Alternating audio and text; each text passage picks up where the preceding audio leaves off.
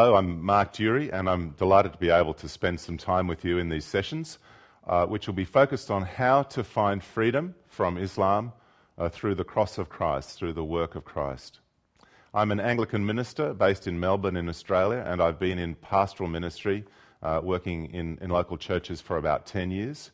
Before that, I was an academic, and my expertise was linguistics. And uh, when I was doing my PhD uh, many years ago, I, I spent uh, time living amongst the people of Aceh in Indonesia, and that's when I first gained an interest in Islam because the people of Aceh feel very strongly about their Islamic identity, and I learned a lot about Islam as I was living among them. But in the last 10 years, I've been focusing on how to equip the church to find freedom in, in the face of the challenge of Islam.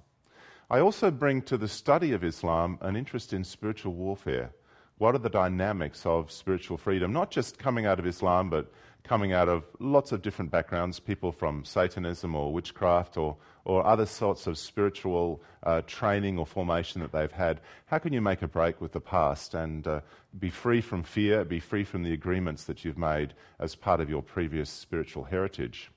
Very much at the center of these, these presentations will be the identity of Muhammad and how he lived his life and also uh, the identity of Jesus and, and how he lived his life and what he did. And a theme that will run through all of the sessions will be how to respond to experiences of rejection. It's very remarkable that Jesus and Muhammad, the founders of the two largest religions of the world, are both uh, reported to have had a lot of rejection in their lives, very severe experiences of being rejected by other people. This commenced in the circumstances of their birth and their infancy and the way they grew up. It included their dealings with their family members and also with religious authorities. Both were accused of being insane or controlled by evil forces. Both were mocked and reviled by others who should have been their friends. Both suffered betrayal and both under, were suffered from threats to their lives. However, the remarkable similarities between Jesus and Muhammad are overshadowed or, or balanced by a completely uh, profound difference in the way they responded to this rejection. And that impacted the two faiths very deeply. Muhammad's life story shows uh, the full range of negative responses that humanity often shows uh, to rejection, including self rejection and self validation and aggression. And he took out, in a way, his rejection on other people, and Islam was shaped by that. On the other hand, the life of Jesus went in a completely opposite direction, and that's our key, our key to freedom. Jesus overcame rejection not by imposing it on others, but by embracing it. And uh, according to the Christian faith, he, by embracing rejection on the cross, he overcame it and uh, was able to show the power of God and also heal the pain of rejection for himself and indeed for all of us. If the life of Muhammad contains keys to understanding the imprisoning legacy of Islam. And the life of Christ also gives us the keys to freedom, to set us free uh, from the claims of Islam. And that's what, what I'm interested in doing in, in these presentations, providing you with practical resources to help set people free from rejection, from fear, and from the claims that come from the faith of Islam. Before I get into the subject of this lecture, which is uh, to do with the spiritual warfare and the kingdom of God, I'd like to make a few observations about Muhammad and the cross of Christ. And it's very noteworthy that Muhammad, uh, we hear, hated crosses. He just had a passionate hatred of the cross. A tradition that's reported by Al Waqidi said that if ever Muhammad found an object in his house, or indeed anywhere, with the mark of a cross on it, he would destroy the object completely. His hatred of the cross also extended to his teaching about what happened when Isa, or Jesus, would return to the earth. There's a tradition uh, that comes to us from, from uh, the Sahih al Bukhari that when Isa, or the, the Islamic Jesus, returns, he'll go on a cross destroying mission. Abu Huraira narrated, he said, Allah's apostle, that is Muhammad, said, By him in whose hands my soul is, surely, surely Isa the Son of Mary, will soon descend among you and will judge mankind justly, and he will break the cross and kill pigs, and there'll be no jizya. I'll explain about jizya later in the lectures. So when Jesus returns, according to Muhammad, he will destroy the cross. That is, he will destroy the meaning and the symbolism and the power of the cross. Of course, that's not true. In fact, the cross is the key to destroying the power of Muhammad and his message of rejection. But today, Muhammad's followers show a lot of uh, animosity or enmity, hatred of the cross, and we see it in many incidences all over the world. I just mentioned some of the ones that I've been collecting, some of the reports that I've read. In Pakistan, two days before Christmas in 1998, a Catholic church in Faisalabad had its crucifix pulled down by a local Muslim leader. In 2004, an Albanian mob attacked and desecrated the Church of St. Andrew in Kosovo. And photographs that were taken and shown on the media portray Muslims who were climbing up onto the roof, risking their lives in order to break off the metal crosses attached to the roof. And there have been many instances also of Muslim mobs smashing crosses, specifically the crosses in Christian graveyards across Kosovo. In Baghdad in 2007, Muslim militants instructed Christians to remove all visible crosses from their churches, and they issued a fatwa forbidding Christians from wearing crosses. When Hamas took control of Gaza in 2007, there was a cross destroying uh, rampage. There was a convent there, the Rosary Sisters, and a school in Gaza. They were ransacked and looted by masked men, and all the crosses were targeted for destruction. A Christian resident had his cross torn from his neck, and someone said, That is forbidden. In 2007, uh, the Malaysian Parliament uh, saw uh, uh one of the leaders there, Tuan Syed Hud bin Syed Edros, complain about what he said the display of, called the display of religious symbols in front of church schools. He said, I, as a responsible person to my religion, race, and country, I state my view that these crosses need to be destroyed. In November 2004, to move to England, uh, Belmarsh prison was reported to have plans to spend 1.6 million pounds on a mosque. And the facility, in fact, already had a multi denominational chapel, but Muslims refused to use it um, because the chapel contained crosses, which, are, which were covered up when the Muslims prayed. Another incident from uh, England was a trainee traffic warden who complained about the wearing of the British crown on his uniform because it had a tiny half a centimetre cross on it he brought an employment complaint against the Metropolitan Police for what he called racial discrimination. Although he later withdrew the claim, the police authorities offered a dispensation to those who refused to wear the, the British crown on their uniform because of the cross.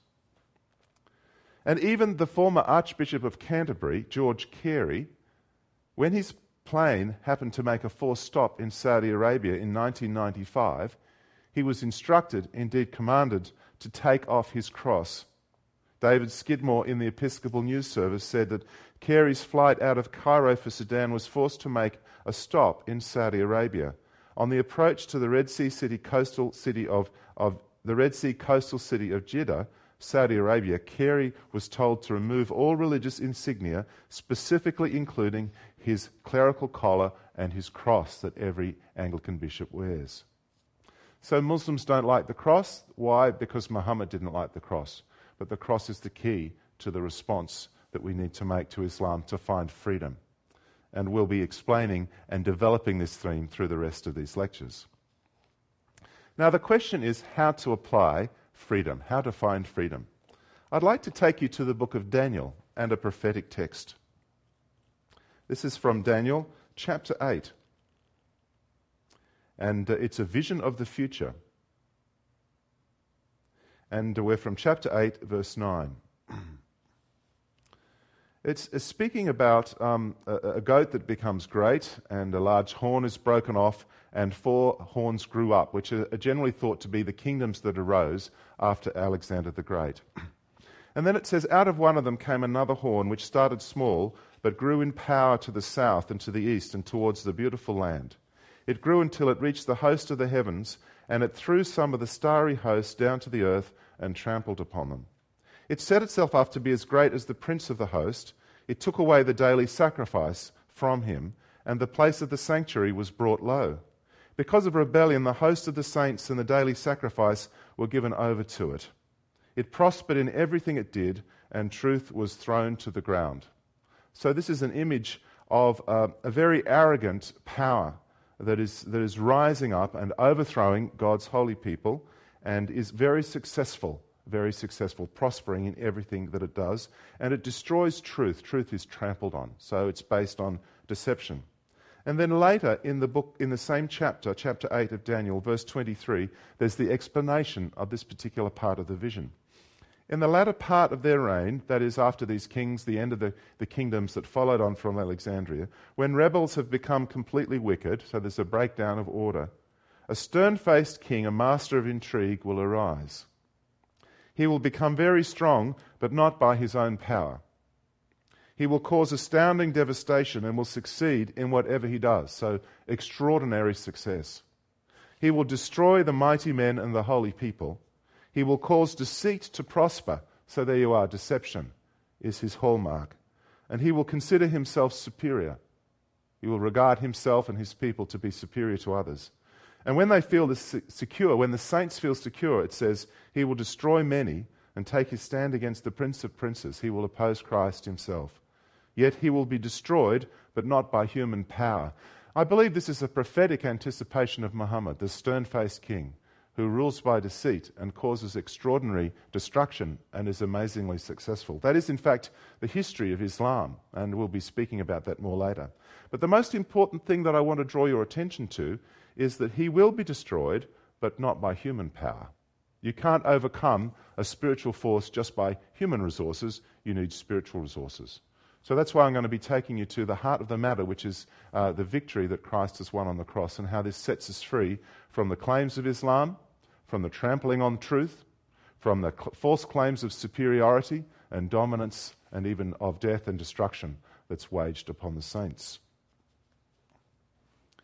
I'd like to speak first, before uh, going into some of the principles of spiritual warfare that we find in Christ's own ministry, in his ministry of deliverance. I'd like to speak about the worldview issues and, and what kind of world that we live in, because that's very important. How do you place yourself in the world? What, how do you understand the world around you?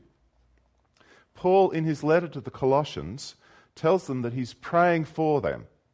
And the way he prays for them is this this is from Colossians chapter 1, verses 12 and 13. I pray that you will be grateful to God for letting you have a part in what he's promised his people in the kingdom of light. God rescued us from the dark power of Satan and brought us into the kingdom of his, his dear Son, who forgives our sins and sets us free. That was very much at the heart of Paul's sense of mission, that he was called to rescue people from the power of darkness and bring them into the kingdom of Christ. He saw himself, Paul, in his mission as someone who was commissioned by Christ himself to rescue other people from the power of Satan. And that is, in, in, in, in reality, the nature of the work of the gospel, is to liberate people. In fact, Paul in Acts 27 is recounting his, his, uh, his amazing conversion and also the commission that was given to him. The Lord says to Paul, as he reports in in verse 16 of Acts chapter 26. Now get up and stand on your feet. I have appeared to you to appoint you as a servant and as a witness of what you've seen of me and what I'll show you. I will rescue you from your own people and from the Gentiles. I'm sending you to them, that is, to the Gentiles. This includes, of course, the people of Islam today, because they are part of the Gentiles, you might say. But as Paul is told, I'll be called, you, you are being called to open their eyes and to turn them from darkness to light, from the power of Satan to God, so that they may receive forgiveness of sins and a place amongst those who are sanctified by faith in me. So Paul's mission was to transfer people from the dark power of Satan, as, it, as he said in his letter in Colossians, into the kingdom of Jesus Christ, his beloved Son, who forgives us and sets us free. Now, in Paul's view, human beings by nature are under the power of Satan and his demonic forces, who are his servants in this world. But by faith in Christ, we find freedom from these powers and these claims over us. J.H. Houlden, who was a scholar in, uh, in England, a fellow of Trinity College, Oxford, wrote an overview of Paul's theological worldview, and he said this Paul had convictions about man. Not only is man sinfully and willfully alienated from God, he's also under bondage to demonic powers who stalk the universe and use the law not as a means of man's obedience to God, but as an instrument of their tyranny. So people are bound by law. And Satan uses that. And Houlden said this alienation from God is common to all mankind. It is neither purely Jewish nor purely Gentile. It is the state of man, of humanity, as a child of Adam. So all humanity is bound under law, under the power of Satan. And there are these powers that stalk the universe, as he says, that affect us. But when Christ comes, he sets us free. And Houlden goes on to explain that in Paul's worldview, as we see in the New Testament, human beings need to be rescued from this bondage. He, he writes, as far as the demonic powers are concerned, man's need is simply deliverance from their control. And the key to this rescue is what Christ has done through his death and resurrection. This achieves a victory over sin, and the demonic powers of evil which bind humanity are destroyed. Their power is taken away. We see this in the other writings of the apostles as well in the New Testament, not just Paul. So the apostle John writes in his letter We know that we are children of God and that the whole world is under the control of the evil one. So we are children of God, but the world is under the power of Satan, and a transfer obviously has taken place. If the whole world is under the power or the dark power of Satan, as Paul says in Colossians 1:13, then the worldview of Islam, which has imposed untold suffering on communities for centuries, needs to be assessed not only in political or social terms, but also in spiritual terms as a manifestation of the tyranny of evil, of the power of evil that's affecting humanity.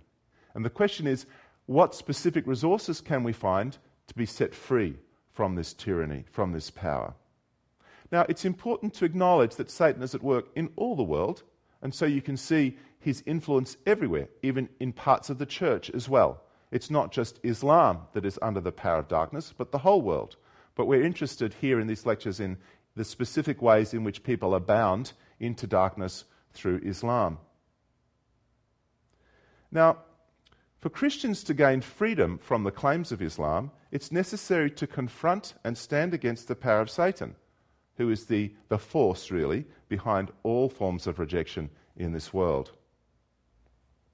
According to the Gospels, and according to the letters of the New Testament, Satan has a genuine but limited power and sovereignty over this world. John 12:31 says that he's the prince of this world.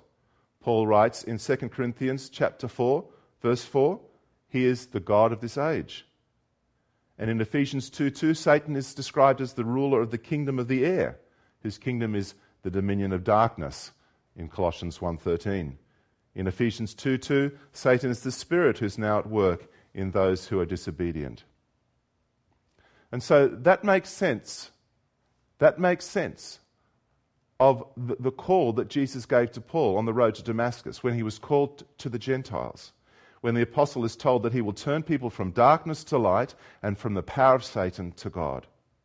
This phrase that indicates that people, before being saved by Christ, are under Satan's power, but through Christ they're redeemed and transformed out of the power of darkness into the kingdom of God. So there's a confrontation, a spiritual confrontation going on between God and Satan. Satan is mounting this uh, cosmic civil rebellion.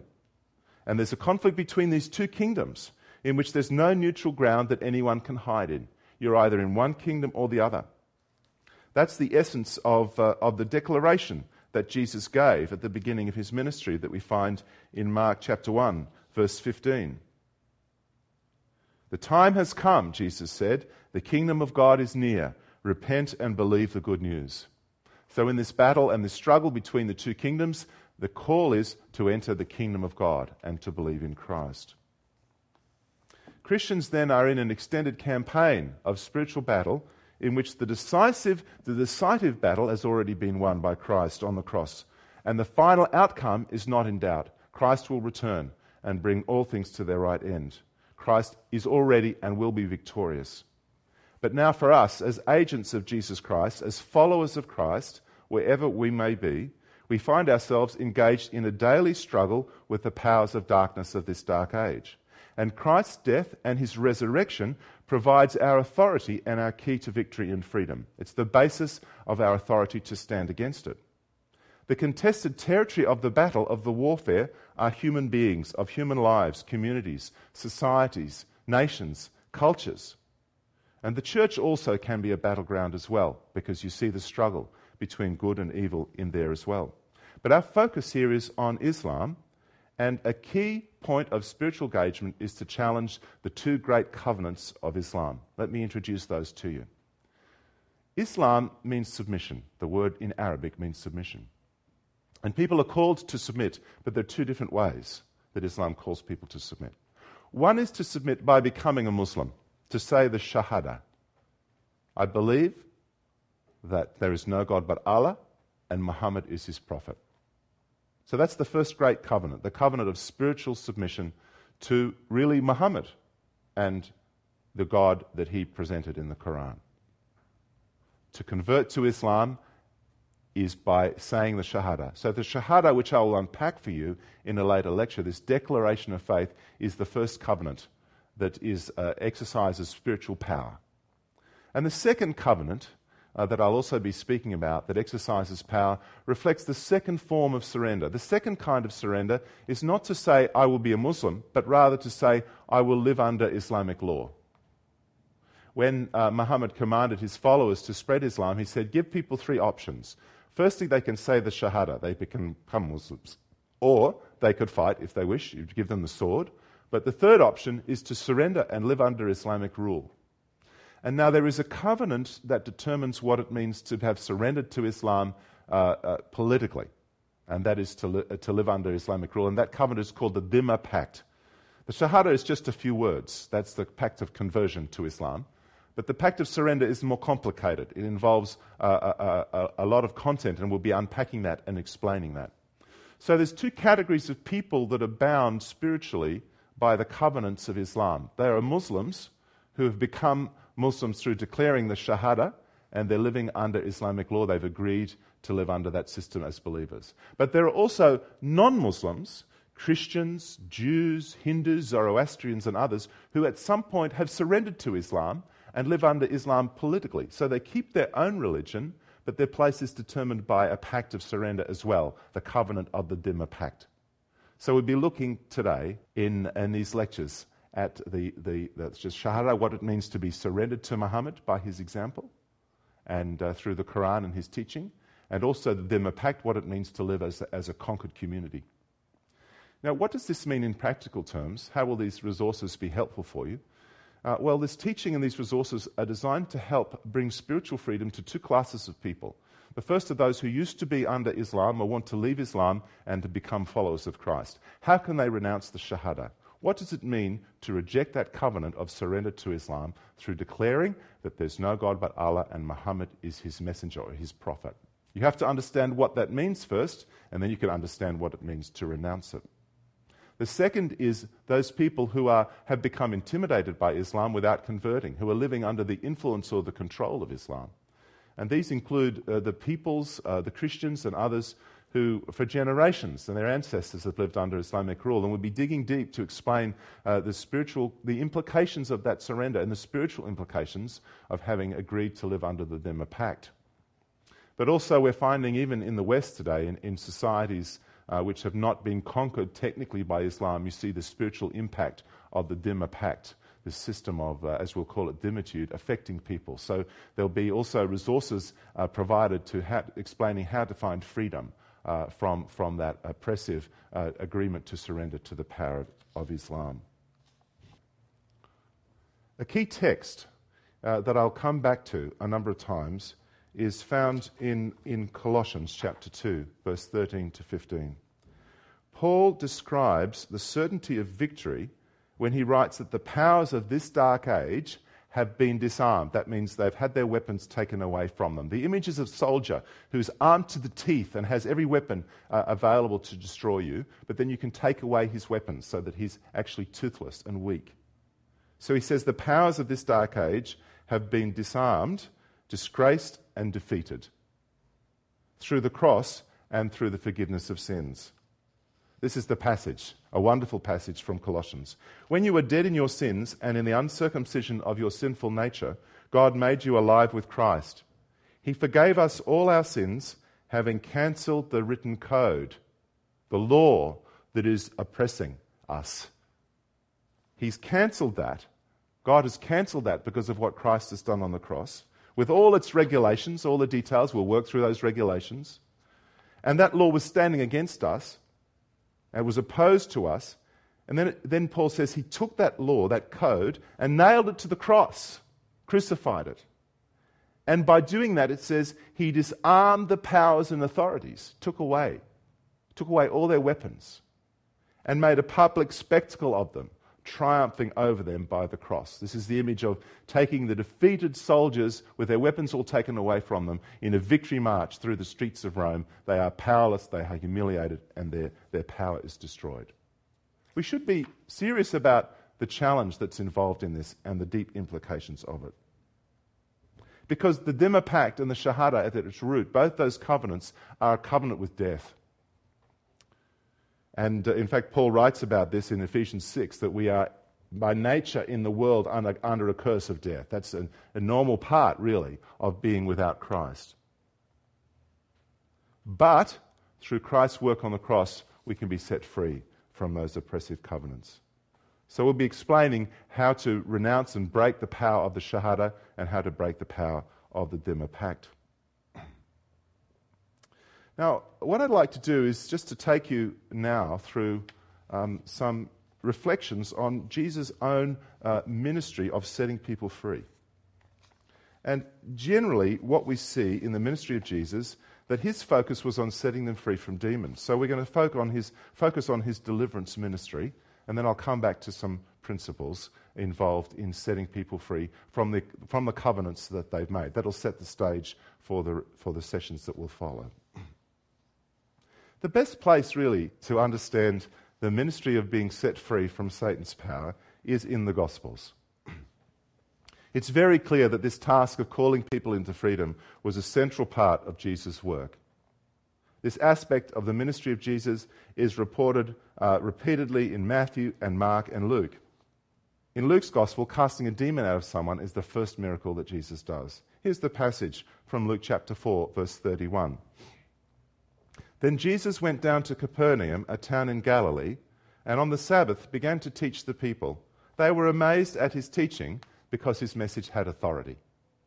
In the synagogue, there was a man who had a spirit of an unclean demon. He cried out at the top of his voice, Ha! What do you want to do with us, Jesus of Nazareth? Have you come to destroy us? I know who you are, the Holy One of God. Be quiet, Jesus said sternly. Come out of him. Then the demon threw the man down before all of them and came out without injuring him. Now all the people were amazed and said to each other, What is this teaching? With authority and power, he gives orders to evil spirits, and they come out. And it says the news about Jesus spread throughout the surrounding area. That was the first miracle that's reported in Luke's gospel. And consider the remark that's passed around the stunned crowd. They are marveling at the power of Jesus and his authority to cast out demons. This is a society that's very used to demons and, and dealing with spiritual oppression. And the authority that Jesus displayed over these spiritual powers was something they were completely shocked by and unaccustomed to. It amazed them. It is amazing the freedom that Jesus brings and the, the freedom that he brings for us. Now, the proclamation of the kingdom of God is the heart of Jesus' message. And this ministry of announcing the kingdom is backed up by Jesus' signs, healing the sick and casting out demons. In fact, Jesus described his ministry of confronting the powers of darkness and driving out demons as a sign of the arrival of the kingdom of God. He said in Luke 11, uh, verse 20, But if I drive out demons by the finger of God, then the kingdom of God has come to you. So these setting people free spiritually from the darkness that had been oppressing him, that demonstrates, according to Jesus, that the kingdom of God has come. So, the coming of the kingdom now for us, among us, means that we will be and are being set free from all the dark claims of this dark age. Now, not only, this is one of the amazing things, not only was deliverance ministry, setting people free from darkness, a key part of Jesus' message, but also announcing the kingdom was backed up by these acts. He would do what he said. He did it and he said it. He said it and he did it. Now, he also, and this is really, really the exciting thing, he also equipped and trained the 12 disciples to preach, but not just to preach, but also to do the deeds of the kingdom. It says in Luke 9 that he endowed them with power and authority to drive out all demons and to cure diseases. And also Matthew 10, verse 1. As Jesus' ministry develops and progresses further, he involves more and more of his followers in it.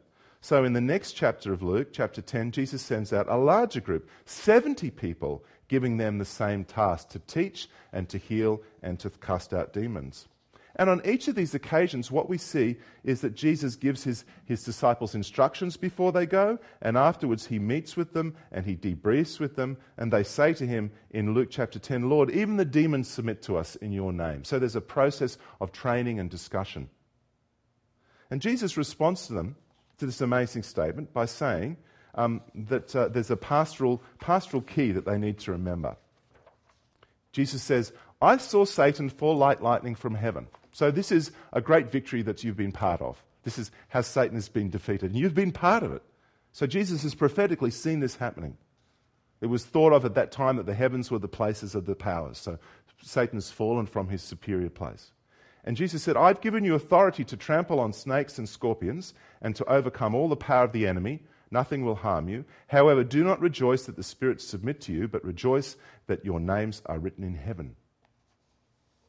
So when he says, I saw Satan fall like lightning from heaven, he's explaining to the disciples that this ministry that they've been engaged in, in setting people free, together with their, their healing and their preaching activities, is the defeat of Satan, overthrowing him from his exalted position.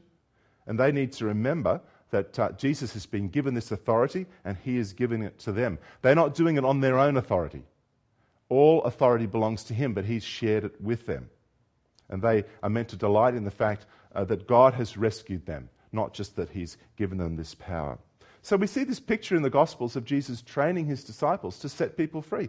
That's what we need to do today as a church. We need to train each other to set people free. That's what we're doing in these lectures. That's what this course is about training you to set people free.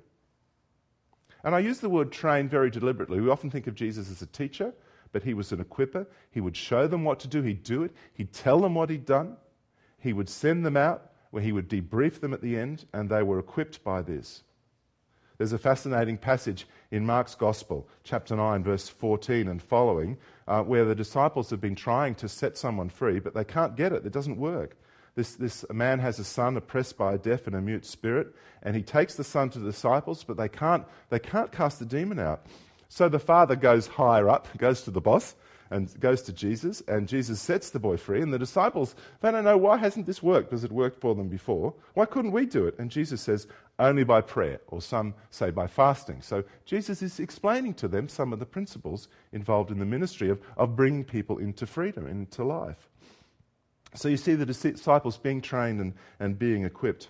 And then at the end, in the Great Commission, Jesus says, Go and make disciples, teaching them to obey everything I have commanded you. Now, what, what is included in everything? The teaching, yes, teaching, teaching the gospel, but also setting people free, setting people free from darkness, casting out demons. Jesus commanded them to do that. He told them how to do it. So, this is our job as well to set people free. That's why we're doing this course, to give you some resources to set people free. Everything includes spiritual warfare. And we see also in the example of the apostles that they kept on doing the job. They'd seen it done, they'd heard it explained, they'd had a go, Jesus had given them feedback, and they keep doing it. And we see it in Paul's ministry in Acts 19. Paul, Paul, is setting people free in Ephesus. That was a city that was in, bound in darkness. There were very powerful spiritual cult working there, and uh, worship of the goddess very powerful there. And, and Paul's ministry was so well known and, and so obvious that, in fact, some Jews began to copy him and they were casting out demons in the name of Jesus. They thought this was pretty good stuff to be able to set people free by the name of Jesus, and that led to some unfortunate results. Um, these, these, these Jewish guys would say, would try and cast out demons by saying, In the name of Jesus, who Paul preaches, I command you to come out. And there were seven sons of, the, of, of Sceva, a Jewish priest, doing that. But one day they met an evil spirit who said, Jesus I know, and I know about Paul, but who are you? That's a good question. Who are you? And then the man who had the evil spirit jumped on them and overpowered them, gave them such a beating that all seven of them ran out of the house naked and bleeding. Now, the people of Ephesus were amazed at the power of God. And they gave glory to God when they heard this story. And they realized that this was God at work. It wasn't just even just saying words, it was Paul having this genuine authority from Jesus. So, one of the things I want to do is equip you to have this authority authority to confront the powers of darkness and to call people into light. Also, we see in the early church the continuation of this ministry, setting people free. Many accounts in the early church. In fact, it's reported, uh, we know that in the early church, in that time around the Mediterranean, there were many different gods. And uh, people followed these gods. They were devotees. They'd be initiated in, in rituals to be consecrated to a particular god. And um, sometimes people would become demonically oppressed because of those dedications. The, the other worship of these other gods would cause them to be come under the principles of, the, of this. And they would manifest demons. And, and sometimes the demons claim to be the god. So someone would be manifesting a demon, and the demon would speak and say, I'm Dionysius, or I'm Apollo. And uh, Tertullian, a, a, Christian theologian writing in AD 197 discusses about how these so called gods, who are actually demons, would oppress people. This is the spiritual legacy of the worship of these gods. And he reports that if a person who's oppressed in this way is brought into the presence of even the simplest Christian, that Christian, just by a word of command, can command the demon to speak and identify itself, and the demon will confess that it's not a god, but in fact a demon. So Tertullian writes Let a person be brought before your tribunals and the wicked spirit, bidden to speak by a follower of Christ, will readily make the truthful confession that he is de- a demon, even though previously he's been asserting that he's a god. This is quite important to understand that when you're setting people free from the worship of other gods or false gods, or in fact idols that claim to be gods, they come under an oppression of spiritual powers that are connected to those to that worship. That's the dark age in which we live. And when people become Christians, they are called to be renouncing those allegiances and to come under the kingdom of Christ. Justin Martyr, in his dialogue in AD 160, refers to these spiritual powers being subject to Christians by virtue of the name and the cross of Christ. That's the key to the authority that we have. I believe that when Jesus' disciples were casting out demons, they had authority by virtue of the cross that was yet to be revealed. The authority they had from Christ was, in fact, a down payment on what was going to ha- happen. But we now see the full glory of the cross and we can understand it and we can claim this authority with great conviction.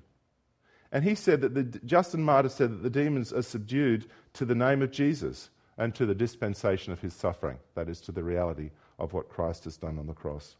He said, We call him Helper and Redeemer, the power of whose name even the demons do fear. And at this day, when they are exorcised in the name of Jesus Christ, crucified under Pontius Pilate, governor of Judea, they are overcome, and thus it is manifest to all that his Father has given him so great power by virtue of which demons are subdued to his name and to the dispensation of his suffering. And now we do believe in our Lord Jesus, who was crucified under Pontius Pilate, when we exorcise all demons and evil spirits and have them subject to us. Athanasius, writing in 320 AD, proposed that the authority of the church to expel demons, that is, to confront the spiritual powers in the name of Jesus, is proof that Christ is risen. He says if Christ were dead, he wouldn't expel the demons, for the demons would not obey someone who is dead. It's very interesting that in, in many churches today, a part of the baptism ritual involves a rejection of Satan. Even in the Anglican church, even in my own church, this is the case. This derives from the practice in the ancient church of delivering people from all of Satan's power before baptizing them. So, before people are baptized, they're asked to confess Christ, but also to renounce evil and Satan and all his works. Part of the covenant of baptism, coming under the authority of Christ, is not just saying yes to Christ and the forgiveness of sins, it's also saying no to all the, all the other principles and powers. And that's what we'll be speaking about how to do that effectively. Hippolytus, in his apostolic traditions in AD 210, describes the rituals of the early church. And he said, When the day of baptism approaches, let the bishop perform exorcism on each one of them so that he may be certain that the baptized is clean. So we need to be set clean by renouncing and being freed from the things of the past. Now, the focus in, this, in these lectures will be on the Shahada and the Dhimma, these two pacts of surrender spiritual and political, but also spiritual in a different way as well.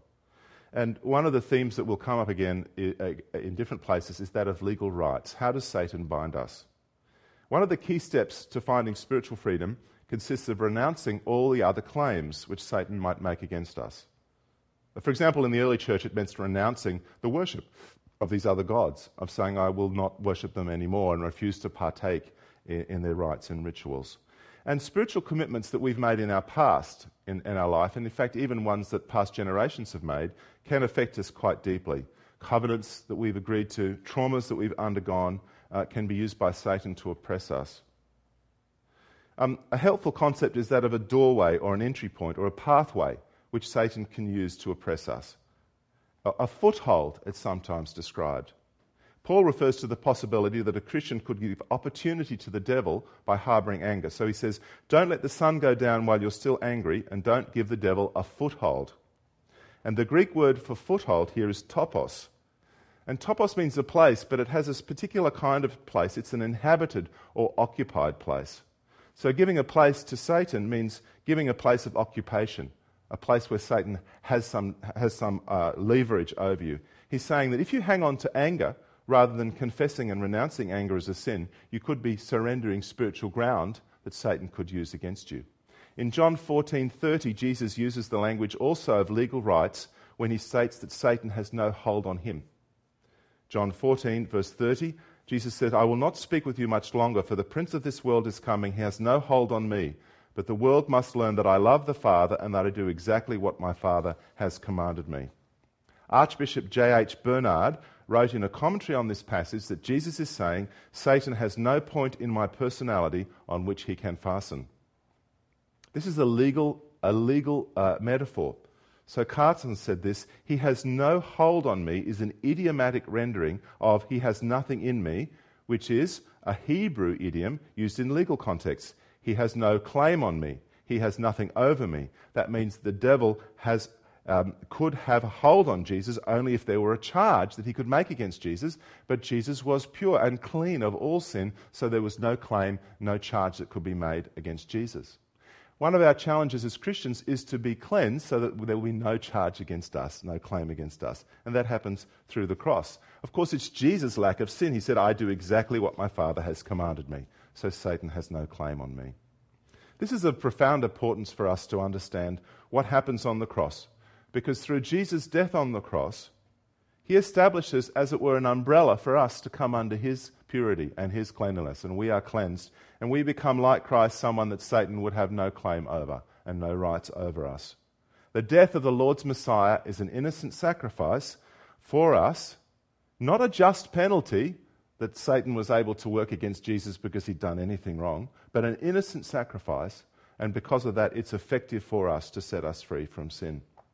Now, when we're claiming spiritual freedom, and this is what we'll be laying out in the rest of the lectures, it's necessary and sensible to identify and close the doorways, to shut down the footholds and get rid of them, close off and renounce the covenants that have been made by repentance and renouncing, by a truth encounter where, re- where you realize the power of cr- the cross to set you free. We will be appealing to Christ as Savior and understanding the nature of God's forgiveness, being buried with Christ, identified with Him, and specifically rejecting all of the charges that Christ might make against us. I'd like to share a, a story with you. I've been taking this message to people around the world in Australia and South Africa and Korea and different places. And uh, I've experienced a number of times people have, have been really tied up, bound by fear. And uh, this ministry has enabled them to find wonderful freedom. Let me give you a testimony from a woman who was a Coptic woman, a Christian from the Middle East. She said, I studied the Sharia as a major subject for four years of part of my law degree in Islamic country. I studied in detail the degradation of Christians under Sharia law including the Dhimma regulations, this covenant of surrender, but something was blocking my understanding of the personal impact of such teachings on my character. I was a committed Christian and loved the Lord Jesus Christ, but I failed time after time to declare him as my Lord in front of my Muslim friends, lest I hurt their feelings. When I attended a presentation on the Dhimma, I felt that my spiritual condition was being brought into the light, and deep frustrations in my soul were being exposed. I was remembering many situations where I'd happily accepted and even defended the superiority of Muslims in their conquered territory, the land of my ancestors. I became convicted that for many years I had accepted and lived out the de- degradation of being a dhimmi, of living under the covenant of defeat. I sought prayer and instantly experienced great freedom in Christ. The same night I went back home and called a close Muslim friend. I told her that Jesus Christ loves her and that he died on the cross for her. Since then, my ministry to Muslims has become very effective, and I have seen many of them declaring Christ as their Lord and Savior. Indeed, this, uh, this woman has gone on with her husband to plant a whole church and has led many Muslims to Christ, and it's a wonderful ministry. But the key was to realize that there was a foothold in her life of fear, and this was to do with a covenant of surrender, the Dhimma Pact, because she and her ancestors had lived under Islam for so many centuries. And we'll be bringing these things into the light applying the truth. Jesus said the truth will set you free, and we'll be explaining how this can work for you and how you can use this as a resource to help people coming out of Islam, renouncing the Dhimma Pact, and also Christians that have been living under Islam and are intimidated by fear, how they can be set free and be effective and bold witnesses.